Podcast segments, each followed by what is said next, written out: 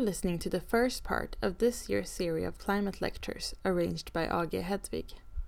The lectures are being arranged with the aim of providing political radical movements with equally radical perspectives on climate, environment, and social justice.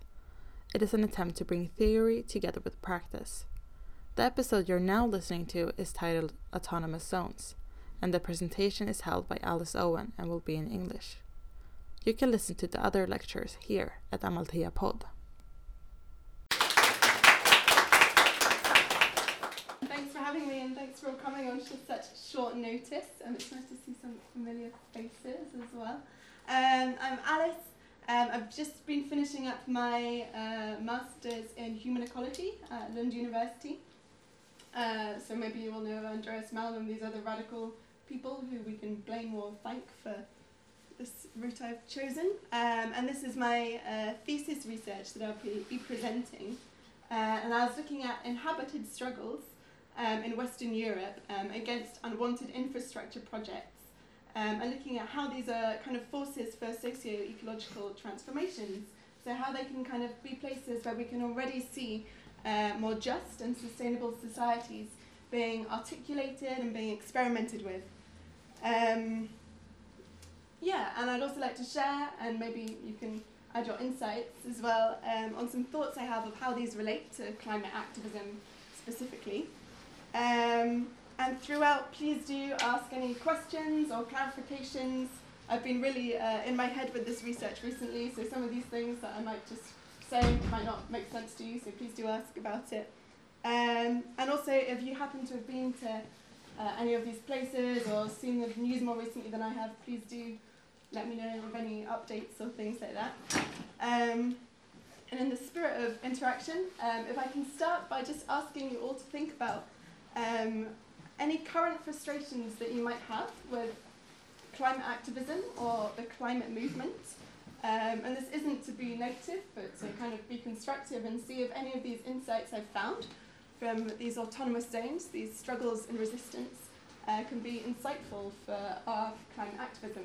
So I don't know if anyone wants to share any frustrations they have with the climate movement. Yeah. How do you mean like a frustration you have that isn't necessarily negative? oh, so it can be negative, or maybe you can just be annoyed about like the way that people talk about climate change or the kind of actions that are being yeah. uh, promoted, that kind of thing. It's allowed to be negative. It's allowed to be negative. I'm yeah. very. I, I will be constructive. Yeah, okay. yeah. You're gonna be I'll try and be cool. constructive, Okay. all we can together. Yeah. Yeah. Uh, I'm frustrated about the situation in uh, Zona de Femme in Sade, in Mhm. uh, uh, next to Notre-Dame-des-Landes. And the way that the struggle there is now being sold out by um, permaculturists uh, Yeah. with privileges that are um, uh, collaborating with the state. Okay, that's actually one of the things that I haven't found a conclusion to. Yeah, Yeah. cool. Bring it uh, up. a big, a big. We'll come to that. Right at the end. I think. Yeah. Any others? Can be about climate change more generally. No, I'll share some of mine. Some of mine are kind of like climate change is this big uh, force of nature that we humans are up against, um, and somehow we're meant to fight carbon dioxide, and we have this kind of perception of nature as kind of the enemy. Um, and it's also very hard to mobilize around these molecules in this way.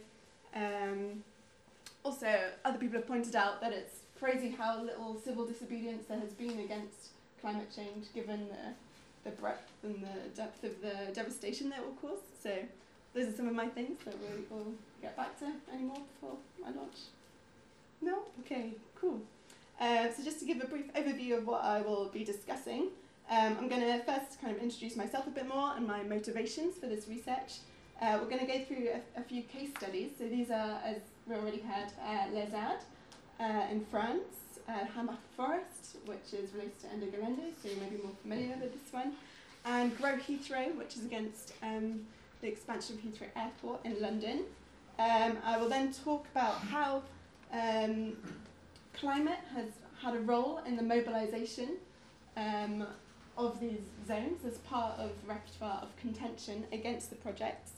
Um, I'll also kind of describe a bit the prefigurative politics that are happening in the zones uh, and how these kind of look a bit like degrowth. Um, and then I'm also going to look at the role of nature um, before going on to some conclusions.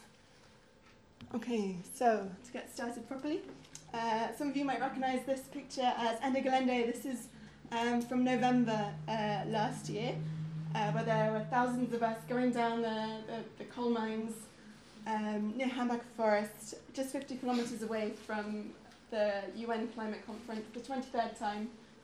Our leaders have gathered to try and do something about climate change, but as we all know, that's not really happening. Um, so here for me, like it was really clear what we were saying no to. You know, we were saying no to uh, fossil fuels. We were saying no to our governments kind of consenting to this kind of corporate profiteering of the fossil fuel companies. We're also advocating for for climate justice, not just like financial redistribution, as is talked about um, in the COPs, but also um, about identifying that there are unburnable fuels and that things that are happening here in our countries in Western Europe are affecting different, uh, sorry, distant uh, others, like distant in time and space, um, and that we might not be the first to be affected, but it's happening already. Um, but it wasn't really until like the next day after all this kind of adrenaline and running into the mine and like all of this confrontation was over that I really got thinking about what is it that we're saying yes to, you know, because I think that's a very important part of the climate movement, if such thing exists. Um, and I kind of had this realization going into the Hambacher forest, which is this forest at the edge of this coal mine. Um, and we were kind of maneuvering around these barricades made of big logs and old bits of bicycles and covered in banners with radical phrases on them. And we were maneuvering around them, and I just had this uh, song lyric come to mind from uh, Les Mis, Les Miserables.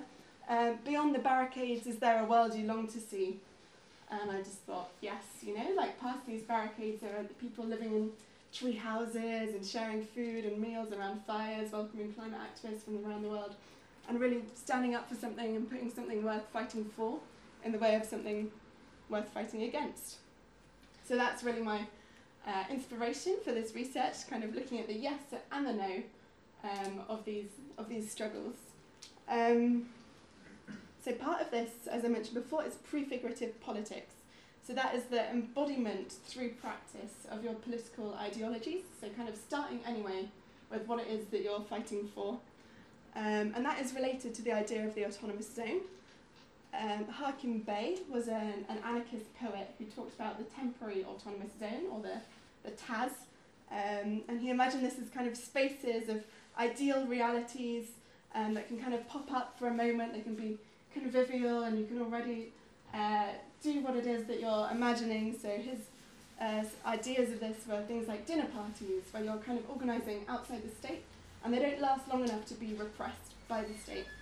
Um, so these are not exactly the temporary autonomous zone, and they're not quite the permanent autonomous zone either. That's more like um, we have, I guess, Christiania over the bridge in Copenhagen. We can argue about how autonomous that really is. Um, we've got Rojava, we've got the Chiapas region of Mexico. So I think these places kind of do relate to, to what's going on elsewhere. Hello, come in. Um, uh, and as we know, these are Alexa. Yeah. There's a seat here in front of, so That was mine. I'm just serious, that's good. Can I ask you to speak just a tiny bit slower? Slower, yes. Sure. I can try.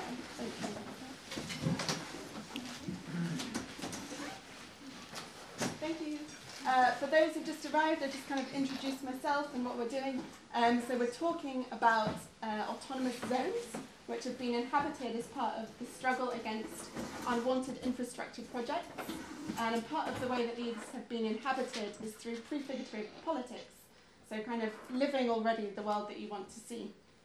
Um, and as we know, these are highly contentious, and we've seen this um, in the past weeks in the Hambacher forest with the um, destruction, the evictions, the repression, the police brutality. I mean, someone even died, and I mean, we could go on and on about this um, because it is so shocking, and the state brutality is an important part of the story of what's going on here. Um, but it's not what I've been looking at, and I do think that there is also a lot out there in the media um, if you do want to explore this further, this idea of violence, and that also kind of goes as a, a kind of yeah, bear this in mind to put in what I'm going to tell you next about all these wonderful ideas and things that are happening in the zones. Um, yeah, it should put them into perspective and take everything I say with a spoonful of salt. Um, okay, I'm not going to go too much into um, my kind of theoretical academic um, framework, um, but the key questions that I was kind of focusing on was how are these conflicts actually forces for sustainability or for yeah better ways of organizing society which have less material and energy inputs and are also more just and fair and are better societies to live in in general. Um, so the basic idea of this framework is that societies are reproduced by the material and energy inputs and in societies such as capitalist societies which have high energy and material inputs you also get a lot of ecological distribution conflicts because of the maldistribution of the environmental burdens and benefits. Um, and in some cases, this can lead to mobilization. Um, and in the, the cases that we're looking at specifically, this mobilization takes the form of these occupied or inhabited struggles. Um, there are many other ways that, even against these specific projects, people have been mobilizing, but it's just this kind of idea of inhabiting the struggle that I'm going to be looking at uh, and also what these can teach us about other ways of organising our societies. Okay, so to start with the, the case studies, the first project I'll talk about um, is a Hambach mine, which if you've been to Ende Gelände or if you're thinking of going uh, next month, you will become familiar with.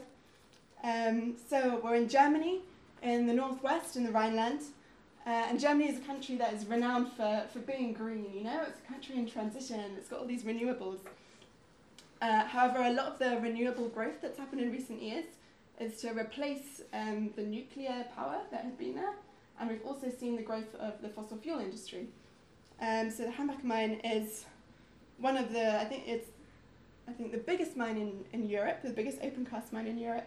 Uh, it's owned by RWE, and they are mining lignite, which is a really dirty form of coal, uh, a low-grade coal. And the Hambach mine has been in operation since 1978 sorry, this is a lot of numbers. Uh, it's currently 4,380 hectares, uh, and they're extracting 40 million tonnes of lignite per year. Uh, they have concessions to keep mining uh, and expanding and migrating the mine uh, until the middle of this century, when the mine will be 8,500 hectares and they'll have mined 2.5 billion tonnes of lignite from depths um, as deep as 470 metres. Um, so obviously this is like a huge climate impact. One study even found that RWE, the company of the mine, are responsible for 0.5% of all anthropogenic greenhouse gas emissions since um, the industrial era, uh, which is pretty significant. Um, and at the local level, there's also the destruction of the Hambach forest. Um, I've just put up here um, a map. This is actually an action map. You might recognise it if you've, if you've taken part in actions around the Hambach mine, um, and we can see on either side of the mine this forest. We can also see viewpoints, which I think are somewhat odd. If you've been there, there are these places with their deck chairs and cafes where you can go and walk your dog or get married overlooking the mine, which is just totally bizarre. Um, but we can see uh, to the northwest and the southeast, we can see forest. And it's this forest to the southeast, which is the Hambacher forest, which has been occupied. Uh, and that's only 10% of the original forest, which has been there, some say, for 12,000 years.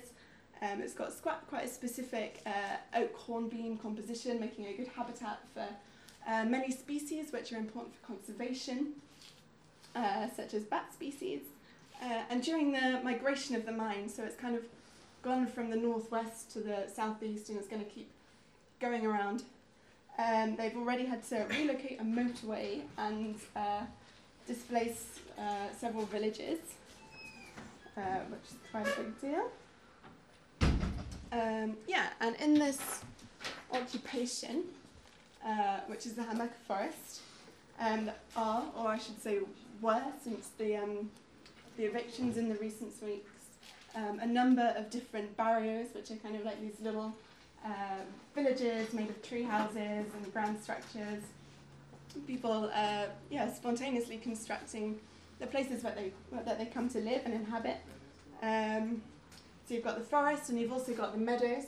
Number thirteen here, which is uh, a piece of land that's been kind of donated to the movement by a local farmer. So it's kind of a bit more of like a, a le- more legal, safe space for people. Um, and this forest has been inhabited since 2012 when there were just 12 inhabitants. Um, but by the time I visited, which was in Easter this year, there was maybe 100 people living there, and we've seen over the recent weeks thousands and thousands of people coming to the forest to defend it. Um, yeah, and so just to describe what it's like to be in the forest, you can walk through, like maybe it's completely silent apart from the bird song, you can hear the woodpeckers, you can see deer, you might even see boar. Um, obviously not at this moment in time, but just to yeah, give an idea of what it's like, and it maybe takes half an hour, 40 minutes to walk from one end to the other, so it's quite sizable, and you really are um, there in the middle of nature. Okay, so the second case is that of um, La ZAD, um, which is against um, the airport of the, the Grand West of France. Um, so this is an airport that's been proposed since the 1960s. Um, and it was originally proposed for the expansion and competitiveness of the region. Um, they were going to fly the Concorde from there. Um, uh, and in 1974, they designated 4,000 hectares, sorry, acres of the bocage uh, for deferred development. So the bocage is uh, this kind of mosaic um, of farm, of prairie, wetlands, and forest, uh, inhabited by uh, farmers and agricultural families. And this uh, zone for deferred development in French is the Zone de Mangement des Forêts, ZAD, ZAD. Um, and then in the 1980s and 90s, uh, the plans for the airport were suspended or put on hold due to the oil crisis and the resistance that had been going on already. Um, but because of this um, deferred development protection it had, the bocage remained intact, which is actually pretty special because a lot of the agricultural land around it has been kind of opened up to, to big, uh, extensive farming. Um, and yeah, really mechanized ways of doing agriculture. Um, okay, so then back into this millennium, into the noughties, um, the plans for the airport uh, are uh, given new life and um, promoted in the in public interest um, for the expansion of the Nantes metropolis, um, even though there is already an airport in Nantes, uh, and people are kind of against this urbanization of the countryside. So in 2008, they kind of started to empty Ades again, and this is when the resistance starts. In 2011, the airport project was given to Vinci, which is a construction company, uh, and given state funding. So the idea of the airport was that it would be a green airport, you know, an ecological airport. And they would replace the wetlands and move them elsewhere, which, if you know anything about conservation, just isn't a legitimate idea.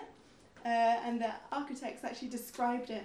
You see, they've got this, this green roof in the airport plan. They described it as a section of the bocage that rises up. Uh, and as we'll see, that's exactly what happens. Um, in Ades. Um, sorry for the poor quality of this map, but it's behind you there in real life. You can have a look later. Um, and what it shows in this map is the occupation of the entire area that was designated for the airport uh, with an inhabited struggle. So since 2008, historic farmers and squatters have been inhabiting, uh, and the zone de mangement forêts, the ZAD, becomes la ZAD, the zone à défendre, the zone to defend.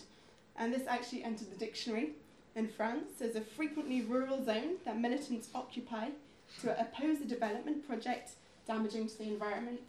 And I think this is, this is a perfect uh, definition for all these projects that I'll carry on talking about today. So I'm going to refer to them all as ZADs. And this one is La ZAD. Um, yeah, and its inhabitants are called Zadists. Um, and La ZAD declares itself as an autonomous zone, the beginnings of a free commune. Uh, and when I visited, which was in February of this year, there were around 300 people living there in 97 squatted farmhouses and uh, hand-built buildings, of all shapes and sizes. Uh, I'll talk more about them later. Um, yeah, and part of the slogan of Le ZAD is uh, ZAD partout, ZAD everywhere. And this is a map which shows other ZADs which have cropped up in France, not just against airports, but against what can we see there? Supermarkets, train lines, all these projects that are in some way damaging to the environment. Um, yes. Um, yeah, so back to Le ZAD and just what it's like to be there. It's really, it's really big. It's maybe ten times as big as uh, Hambacher Forest. You could walk for hours visiting all the different uh, squats that are there. There's so many projects going on, and it's really just like being in the countryside. You know, you can walk around and see the cows in the field and brambles along the along the paths, and then maybe you'll come to like a huge barricade and some banners and some converted caravan or some squat built out of old pieces of window and plank that have been saved from Nantes. So it's really a yeah a rural a rural place. Um, and it has faced a lot of violence in its past. If you do have a look at this map, you'll see that there's these kind of depictions of agricultural projects alongside um, these images of police confrontations. Uh, one of these was in 2012, they had Operation Caesar. 12,000 police arrived to evict 100 squatters. Um, and then following this, thousands of tens of thousands of people arrived to uh, join the resistance and also to help rebuild the zone. So it really is a place that many people have come to, to mobilise for. Our final case is uh, Heathrow, Grow Heathrow, um, against the expansion of Heathrow Airport. Um, so Heathrow um, started in 1929 as a very small airfield on the outskirts of London. Uh, then during World War II, through the Defence of the Realm Act, it was decided that they would open it up for the, you know, for the defence of the country. But they never actually got round to that in time, and it wasn't until after the war that they opened Heathrow Airport as a commercial civilian airport. Uh, during which already the actual town of Heathrow was displaced and destroyed. Uh, Heathrow is now the busiest Euro- uh, airport in Europe. Uh, 78 million passengers passed through its gates last year. Um, and this is kind of like the rationale for its expansion, you know, to ease the congestion uh, and to enhance the competitiveness of London, which is maybe not a bad idea given Brexit. Da, da, da. Uh, um, but um, it doesn't mean that many many homes are being sold to the company. Whether or not the actual plans go ahead, it's still quite a contentious issue. So in 2010, it was ruled against the airport, and then later this year, um, MPs voted in favour of it. So it's still kind of up in the air whether whether it will actually happen. Uh, and yeah, it's got a really strong rationale of growth. It could uh, bring 187 billion pounds of economic growth to the UK, 180,000 jobs, um, 700 extra flights a day. So you can imagine what that would be like if you're a nearby resident of Heathrow. And this map shows uh, the Heathrow Airport as it is currently, with the two uh, runways at the bottom and also the proposed new runway. These plans may or may not be the current plans that may or may not go ahead.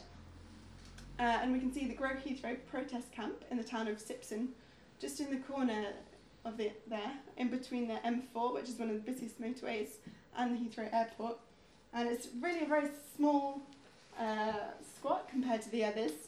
Um, only four acres, uh, and they've squatted a market garden, or what was previously previously a market garden. So there they used to grow food that was sent into central London.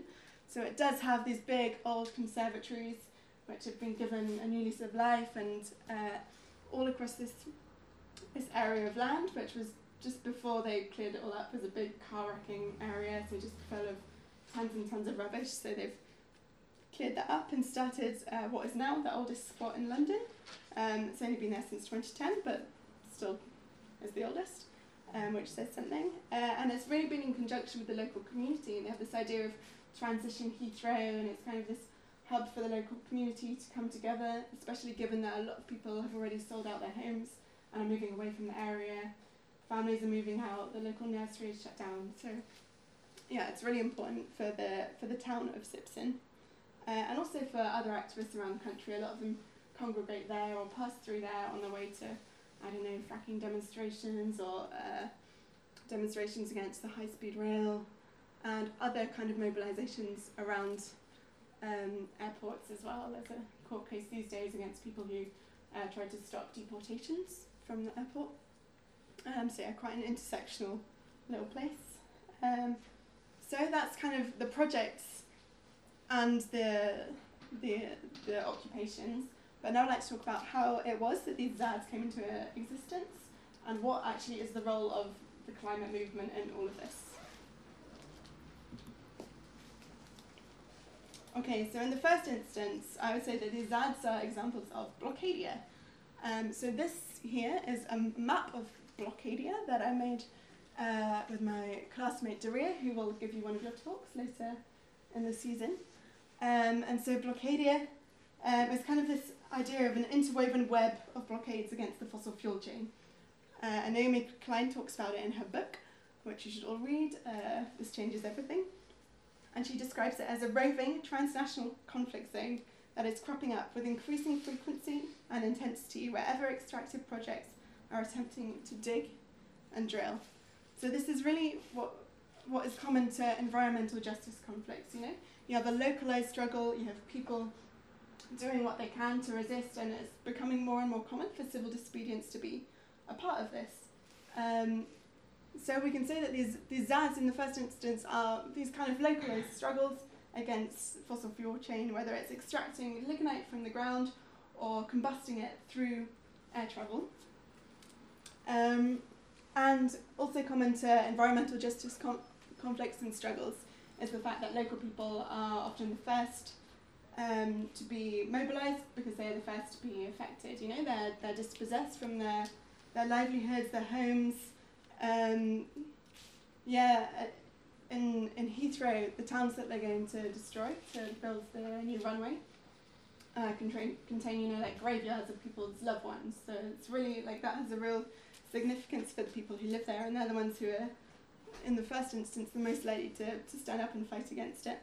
Um, and also the ones to suffer from contamination, you know, from air pollution, from noise pollution, um, the things that affect their, their well-being and their health. Um, yeah, so when it comes to climate justice, like perhaps for us who are kind of already involved in these things, we'd see the obvious link between fossil fuels and climate justice. Um, but actually thinking of these cases, it's only really in the Hambacher Forest where this is really still like their dominant narrative, you know, it's against um, fossil fuels because of its impact on the climate. In the other cases, in Heathrow, like it's still kind of more about um, the local community, um, and in uh, La ZAD, there's still this discourse of um, of agriculture, you know, of saving this rural piece of land. Um, as we will see, this intersects with some more radical discourses.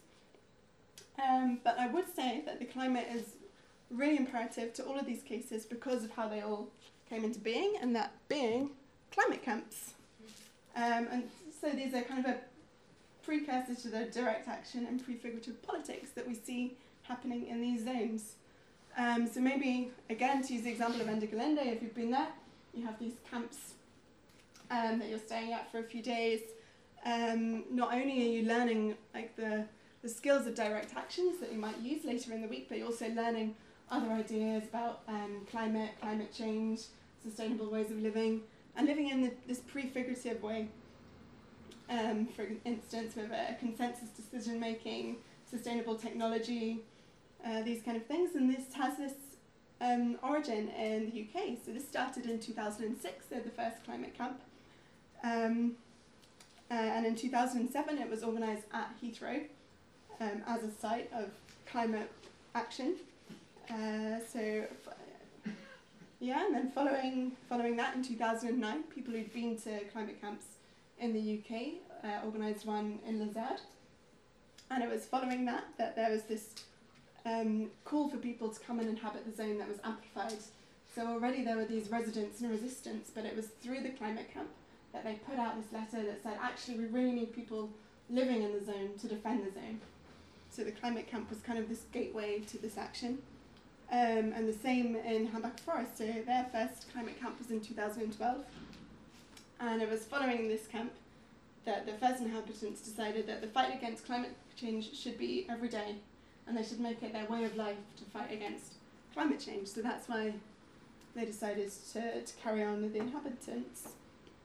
Um, and so for the climate movement, we can really see this as something new. You know, before this, you could say that society, civil society, had been too civil. You know, we see people protesting at the at the COPs, maybe signing petitions, whatever, putting pressures on their, their, their governments and their leaders, but not actually identifying the, the causes of um, climate change in our local places.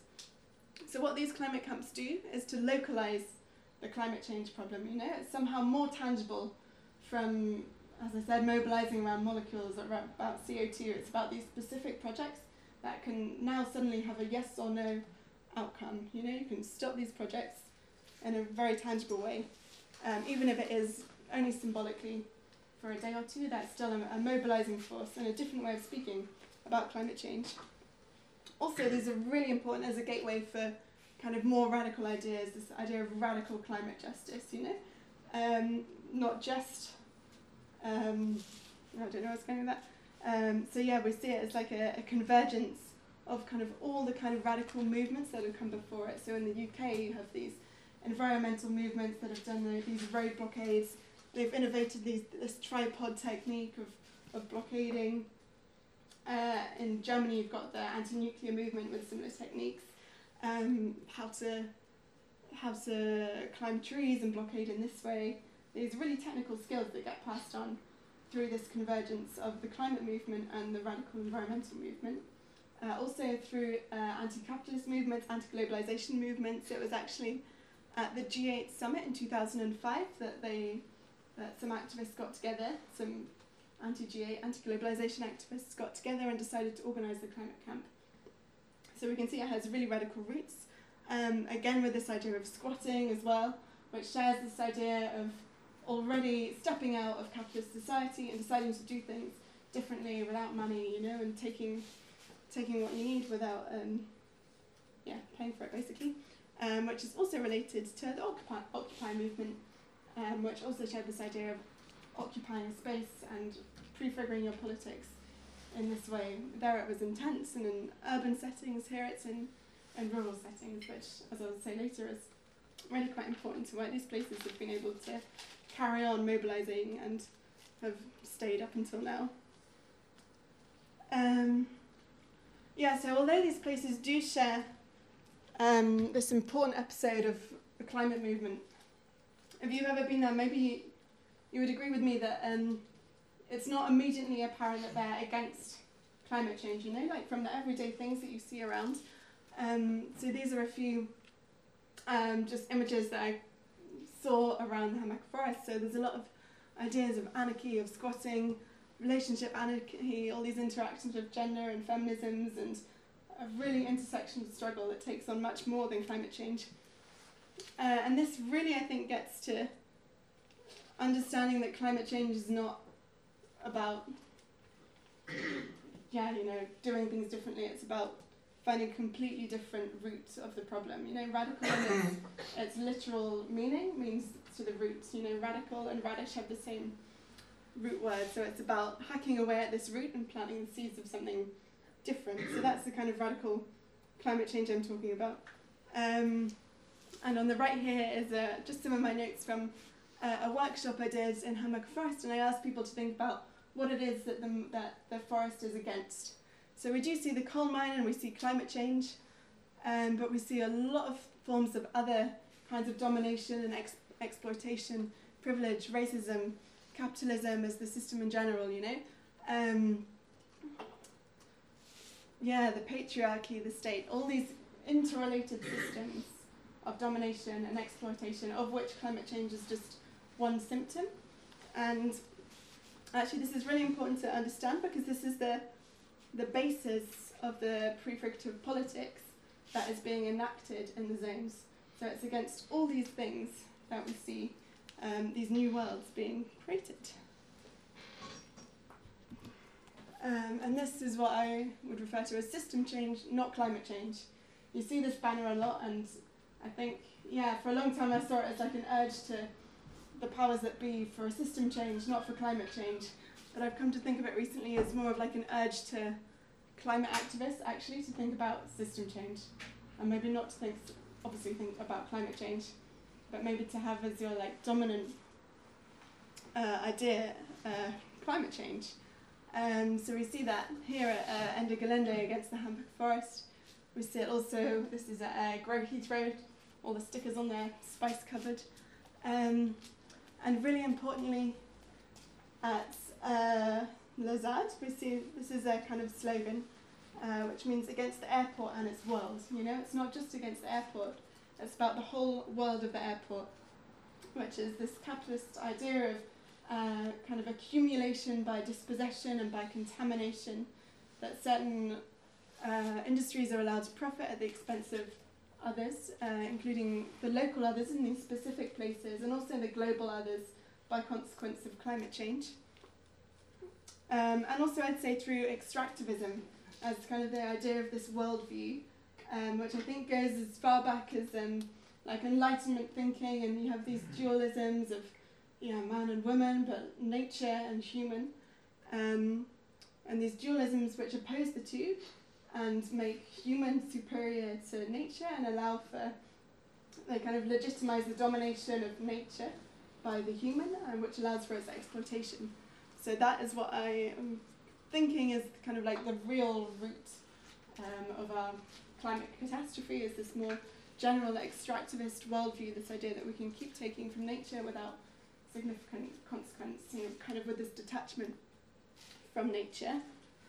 Um, and so to summarize these ideas that I've just kind of talked about, um, I have this idea of frame broadening. So we started with environmental justice, um, these kind of localized struggles, and then we broaden out to climate justice, which brings in these more radical political ide- ideologies, these more ra- uh, radical networks of people who are going to be our, our allies. Um, and their methodologies. They've got the know-how of these direct actions, and they know how to squat and they know how to occupy. Um, and we're also talking, yeah, about the not only the, the global impacts of climate change, but also the globalized system that we're up against. Okay, so moving on. Um, I don't know if you've seen this little analogy before, but this is about degrowth. And it's the idea that um, what we're looking for with degrowth is something simply different. It's a new way of organising society so that we can live better with less. It's not about economic growth anymore, it's about uh, well being. So it's a new way of uh, thinking about the economy. Uh, and it's also been described by uh, Kallis and March uh, as a subversive utopia, a horizon charted through confrontation with hegemonic worldviews. And in degrowth, I don't know how many of you were at the degrowth conference, I went to some of these things, but it's really this kind of academic platform for uh, what they call degrowth imaginaries, you know, like putting forward uh, new ideas of other ways that things could be, for bringing in different ideas from, yeah, feminism, ecological economics, all these converging movements. Um, so yeah, they're quite strong in these ideas of degrowth imaginaries, but here I think we have examples of degrowth realities already. So these are grounded utopias, you know, they're not pie in the sky, but they're starting in the here and now with what we um, already have. Um, and when people talked about utopias in the in the ZADs, they talked about utopia as kind of like a driving force towards the impossible. The idea is never to reach utopia, it's just to keep moving towards it and keep experimenting and keep not quite reaching it, but moving closer and closer with every step. Um, and there's also this lovely idea from within the degrowth li- literature of nowtopias, and that's by uh, Carl Carlsson. Um, and he talks about utopias in the here and now, where people have decided to take a strategic exodus from capitalism. So they're no longer organized in these capitalist ways according to their time and their money. They're finding new ways to organize these um, and then building a new world in the shell of the old. So this is things like you're probably familiar with like bike kitchens and these kind of ideas. So that he's talking really about them uh, in the urban setting, but we can also see them here in the rural setting of the ZADs. So just a few examples.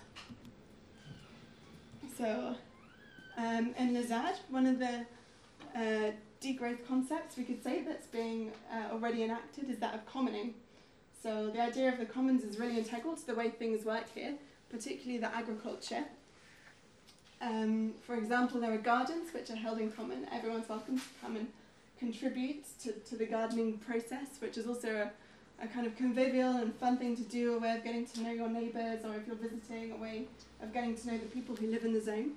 Um, and what happens here is they, they grow the fruit and they grow the vegetables and they take it all to the non-marché, which is a, a non-market. It's a market um, which isn't ruled by the price of the, the things on offer, you know. So they have all their their vegetables, and there's also other stalls from other collectives that are organised on the zone. So there's like a brewery making beer. There's people uh, canning produce. Uh, there's cheese, controversial for the anti-speciesist vegans in the in the zone. Um, but yeah, a lot of uh, there's a bakery as well, and all these things are brought to the to the non-market, and people pay what they can, you know. So things are distributed according to people's needs rather than the price that the market has set for them, um, which is really quite innovative, I think. Um, and then what happens is the money from the from the non-market is again collectivized uh, and then distributed according to the needs of the collectives. So if one collective needs some new tools for whatever gardening project, they go to the, the centralized fund rather than, okay, so I got this much for my potatoes, so I'll take this much for my garden. Um, and that really enables a lot more projects to come into being because there is this, this fund available to them. Um, uh, another thing that happens on the zones is freeganism, uh, as well as growing things. This is an example from uh, Grow Heathrow. Um, they're also doing a lot of dumpster diving, which is very possible there because they are basically in Greater London. They've got a, a supermarket nearby where they can go and just dumpster dive a lot of their food. So that again is like this idea of repurposing the waste streams of capitalist society. Of course, there are contradictions and still being reliant on uh, capitalism and the, the system, if you want to call it that. Um, and also in terms of autonomy, in the ZAD, not everything is from the non-market. You know, people are still going to the, the supermarket, but it's the, this idea of experimenting and of being in transition. Um, that's really quite inspiring. Um, and yeah, there's also a lot of foraging for food as well. So in Hambacher Forest, um, you can just go out with someone who knows more than you do, and they'll show you what you can eat from the forest floor and turn it into a tea or a soup, and they'll tell you about all its uh, magical medicinal properties and these kind of things. And then uh, Grow Heathrow as well, they have a little cabin in the woods which is full of jars of medicines which are all labelled according to, to what they can do for you. Um, yeah, we've also got, uh, yeah, I'll stay on there, uh, conviviality. Um, which I think is something that's really apparent in all the zones. So this idea of living together, of doing together, of sharing things and doing things in a, I don't know, a nice and friendly way.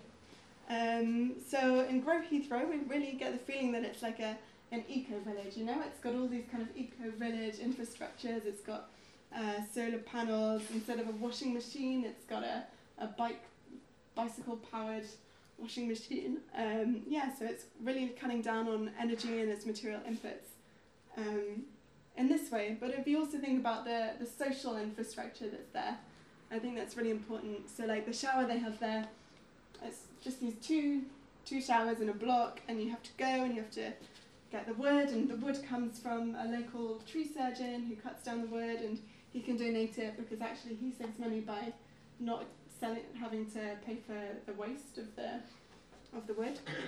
So he can leave it with the people at Grow Heathrow. They have to chop it, they have to season it. So this is something that takes months and days um, in preparation just for a shower or for cooking as well. Um, and then in the shower, yeah, you have to take your word, you have to fire it up, you have to wait for half an hour, the whole room gets lovely and warm. So people are congregating in the shower to read their books, to share stories. So these simple things that we take for granted um, suddenly become these convivial ways of doing things. Um, there's also an element of voluntary simplicity.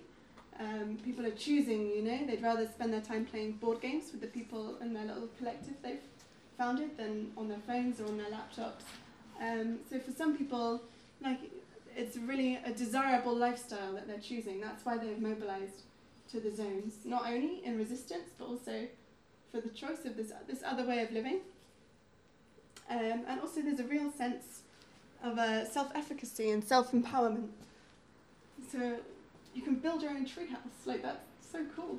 Um, if you haven't got this this uh, responsibility to pay your rent or whatever, and you've got some people who can show you how to handle tools and where you can go to collect some materials to build a house. Um, if you can dream it, you can do it in these places, basically.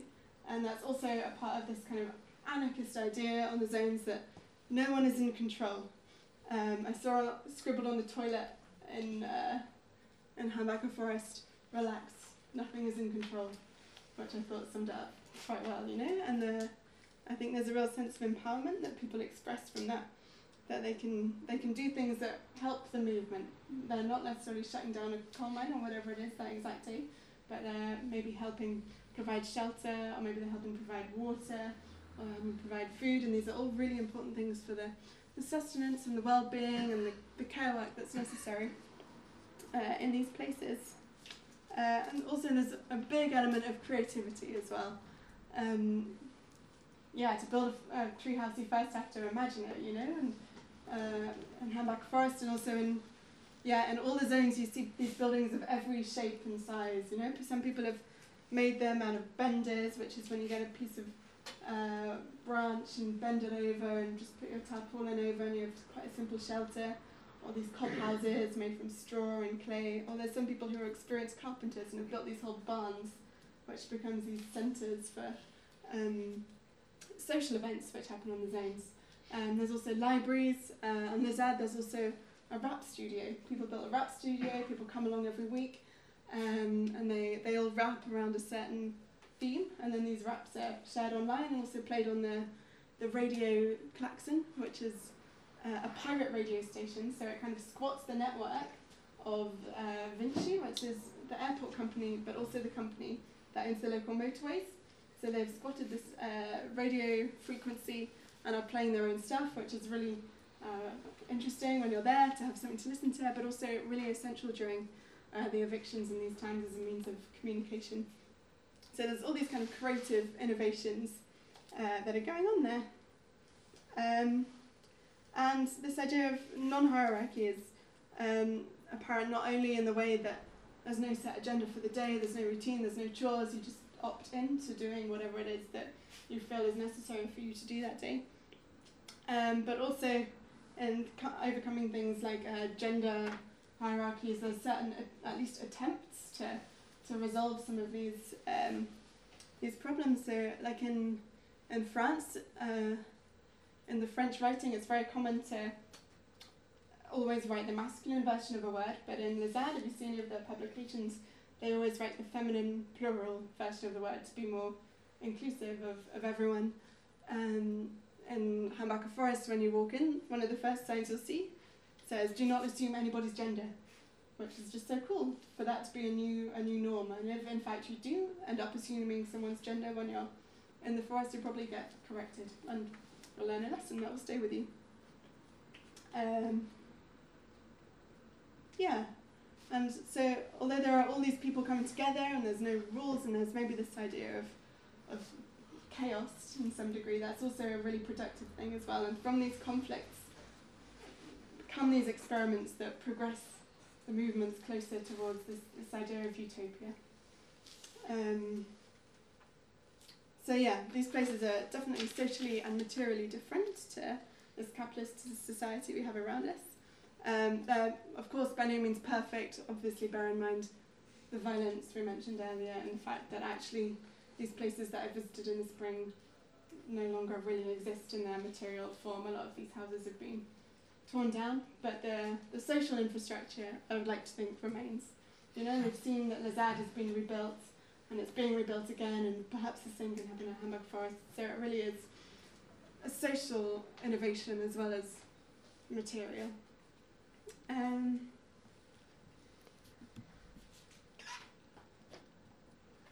so a really key part that sets um, these ZADs apart from other kind of occupy movements, of other squatting movements, um, is the fact that they're in nature.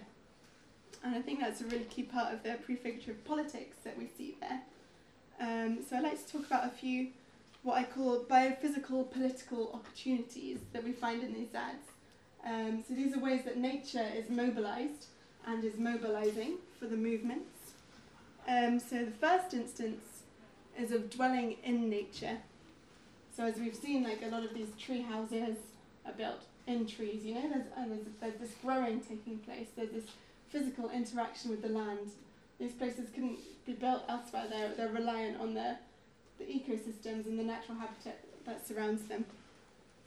Um, yeah, and this allows for some degree of permanency, you know, more than like the Occupy movement, which was in cities. There's no means to sustain yourself, you know. Um, and there's also the idea that that is desirable, you know, as I said, that some people want to, they want to live in nature, that's preferable. And maybe that's because nature is kind of like the an- antithesis of capitalist society, of the city, of the urban. Nature is the last place that, that capitalism is kind of uh, subsuming and, and affecting. Um, and by living in nature, it also creates a stronger connection to the place, and that gives people more of a reason to defend it. Not necessarily by living there, but maybe even just by visiting there, by going and sowing some seeds and knowing that they're growing and there's some plants growing that you left. Um, so yeah, I think dwelling in nature is a key uh, reason why people are defending these places, and they're also defending with nature. Um, so there's cases of uh, kind of using the the ecology of the place uh, in the defence.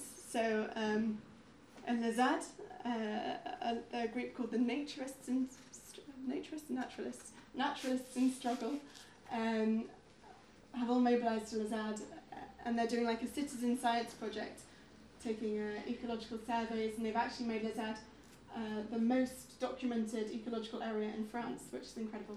And that's a big part of the mobilisation as well, which helps with the kind of legitimisation of the cause. You know, it's not just your anarchists hanging out and squatting, but it's uh, these more respectable ecologists. Uh, similarly, in the Hambacher Forest, uh, once a month there's a, a walk by a local ecologist, uh, and you can attend that and learn. Or see, uh, and you can attend that and learn all about the, the local ecology. Um, but there's also the idea that people are defending with nature during the evictions. So I guess as we've seen, like it doesn't stop the evictions, like the tree houses don't stop the evictions, but what it does do is make it really expensive and time consuming for um, the police and the security to evict the places, which does make them, I don't know, I can't say, say that they're more secure because we've seen that they're not. Um, but perhaps compared to, to urban squats, they are. Um, so yeah, the trees uh, are well known to the activists, and in La ZAD it's the mud, you know, they're wetlands, they're really uh, full of the mud. Um, and one person I spoke to said that it, during the 2012 evictions, it was really that the mud that kind of was on their side, you know. They know their way through the mud, and also if you pick up some mud and sling it at the, the visors of the police, then they can't see what's going on. Um, so, so yeah, they said it was like the mud and the wetness of La ZAD was against the dryness and the concrete of capitalism and the airport. So people, yeah, you can get quite metaphorical with nature, but also literally it's there helping in the defence. Uh, and nature is an ally, and also they're an ally to nature. So like in uh, Grow Heathrow, they've built these barricades around the back of the back of the squat, and they've built them uh, out of branches and in such a way that they can be home to uh, hedgehogs and beetles and there's this kind of nice mutual relationship between the nature and the place that activists are defending, and nature which helps to defend activists during evictions to a certain extent. Um, also importantly, I think there's this idea of relating to nature. Like a lot of people there speak of having this greater connection to nature, um, and there's this kind of attempt to come away from this dualistic nature human uh, worldview and this alienation of uh, people from nature, uh, which I think a nice example uh, in, again, in the toilets um, of Grow Heathrow, you can see this slogan, uh, decivilize yourself, rewild nature, kind of speaking to this. And here in the toilets, they have this fancy system of human manure where you, you shit into a bin and then there's they had some sawdust and there's uh, this bacteria going on, and the idea is that they will use their human waste to fertilize their plants. And this is an idea I think that's really uh, shocking to a lot of people. This idea that separating the human waste and, and what you consume, but um, if you think about it in a big way, it's kind of just getting at this idea that humans are within nature rather than apart from nature. Um, and my main point here is that all of these kind of culminate in this juxtaposition between the world of the projects, which I've dramatically shown in black and white here, and the world of the projects, uh, sorry, and the world of the, um, and these worlds that are being created here, um, which are uh, somehow more fertile, literally and metaphorically. Um, and this creates a, a discursive spatial politics. You know, this is happening in specific places, and this is really apparent if you go and visit these places. Um, so most prominently is this uh, cutting edge at Hambach Forest. So if you're in the forest, you're there. Um, I'm going to speak in the past tense. Um, you were there. You were surrounded by uh, tree houses. You know, maybe you wake up in a tree house. You look out. You see this view that only the birds are meant to see. You're up in the trees. You look down. Maybe you see the the remnants of last night's campfire and the friends you made there. Maybe someone's already organising some projects for the day. Um, you can walk through the forest, maybe see some woodpecker, some deer, past the last barricades, these piles of, yeah, old washing machines or whatever it is that people have decided to pile up. And then you're at the cutting edge, and here you've got you've got a, pile of dirt which marks the, the edge of the forest boundary and the start of the mine. And then you've got yeah, a load of tree stumps of the trees that have already been cut down, and beyond that, just nothing. They call it Mordor. There's this idea of it being this, um, yeah, this kind of hellish place that's yeah lacking any vegetation. It's just dust. It's the mine, and the the forest used to extend for nine kilometers here, and all you can see there now is nothing. Maybe in the very distance you can see some some twinkling bright lights of one of the the distant diggers. Um, but yeah, that's a really emotive place um, for a lot of people there, just to see this distinction between this idea of living more in touch with nature, or, or at least having a forest there for people to appreciate, versus the mine. You know, it's quite clear yes versus no. Um, I think that's quite a powerful uh, imperative, and it's got me thinking about this idea of apocalypse. So I was speaking earlier about how climate is often given this apocalyptic narrative, you know, like it's, it's coming to get us all in, a, in some dystopian future um, with rising sea levels and whatever it is. Um, but actually, the Greek of apocalypse literally means lifting the veil. So maybe for me, I'm thinking that the apocalypse is now, you know, it's here. Like this, this is the catastrophic moment uh, this is dystopia, you know, when you look out over the mine or uh, over the airport and the and the motorways that you can see on top of the showers from Grow Heathrow, or when you imagine that the farms that you see could have been replaced by an airport, like that is the apocalypse. And I think that's really mobilizing to understand that the cause, the cause of the apocalypse, the apocalypse, um, is uh, the system that's in place. This capitalist uh, idea that we need more growth and we need to we need these projects to sustain our economies and our societies, uh, and this extractivist mindset that we can just keep taking from nature to do so. What was it in Greek? Apocalypse? Uh, lifting the veil. Lifting the veil. Yeah. Or like drawing the curtains, you know, like this big Mhm. reveal of what's really going on. Um, yeah, so in these places, there's this idea that they're not only occupying physically through really being there, but it's also uh, occupying with a another worldview, you know, another way of seeing the world, um, which is radically different. And so I'll just leave with some insights that I thought might be relevant for climate activism. Um, as you mentioned with La ZAD, uh, climate is easily co-opted by capitalism. So we see this in like greenwashing and the kind of projects that are being promoted within um, the, the COPs and the UN stuff that's going on. So I, I just think system change, not climate change. and think of the very root of the problem, not the symptom of the problem. So what we need is to, to hack away at the root, old root and plant new seeds. So that's why I'm saying that in these places resistance is fertile and we're seeing these seeds kind of germinating. Another quote that I think is super relevant is from uh, Naomi Klein. She says, It would be reckless to claim that the only solution to this crisis is to revolutionize our economy and revamp our worldview from the bottom up, and anything short of that is not worth doing. So, again, this speaks to these ideas of capitalism and extractivism, um, which I think requires us to, from this position of climate movement, to both look outwards to, to the broader the broader causes, the, the, the system, and also to look kind of inwards or downwards towards um, nature, you know, and, and questioning our, maybe not our personal, but society's uh, ideas about nature and exploitation. Um, I'd also say these, these ZADs are the battlegrounds in the War of the Worlds. So you've got the world of the airport, the world of the mines, um, versus these worlds being created.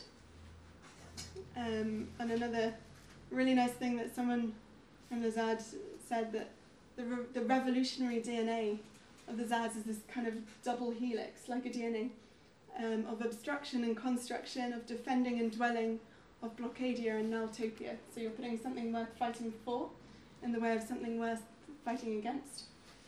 And I think this is something that has real questions for, for the ZADs.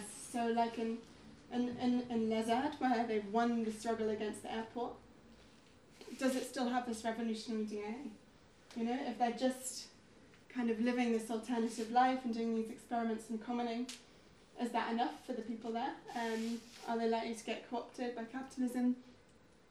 Um, and I think, yeah, some people there have already moved on to different struggles elsewhere because they need this, this struggle.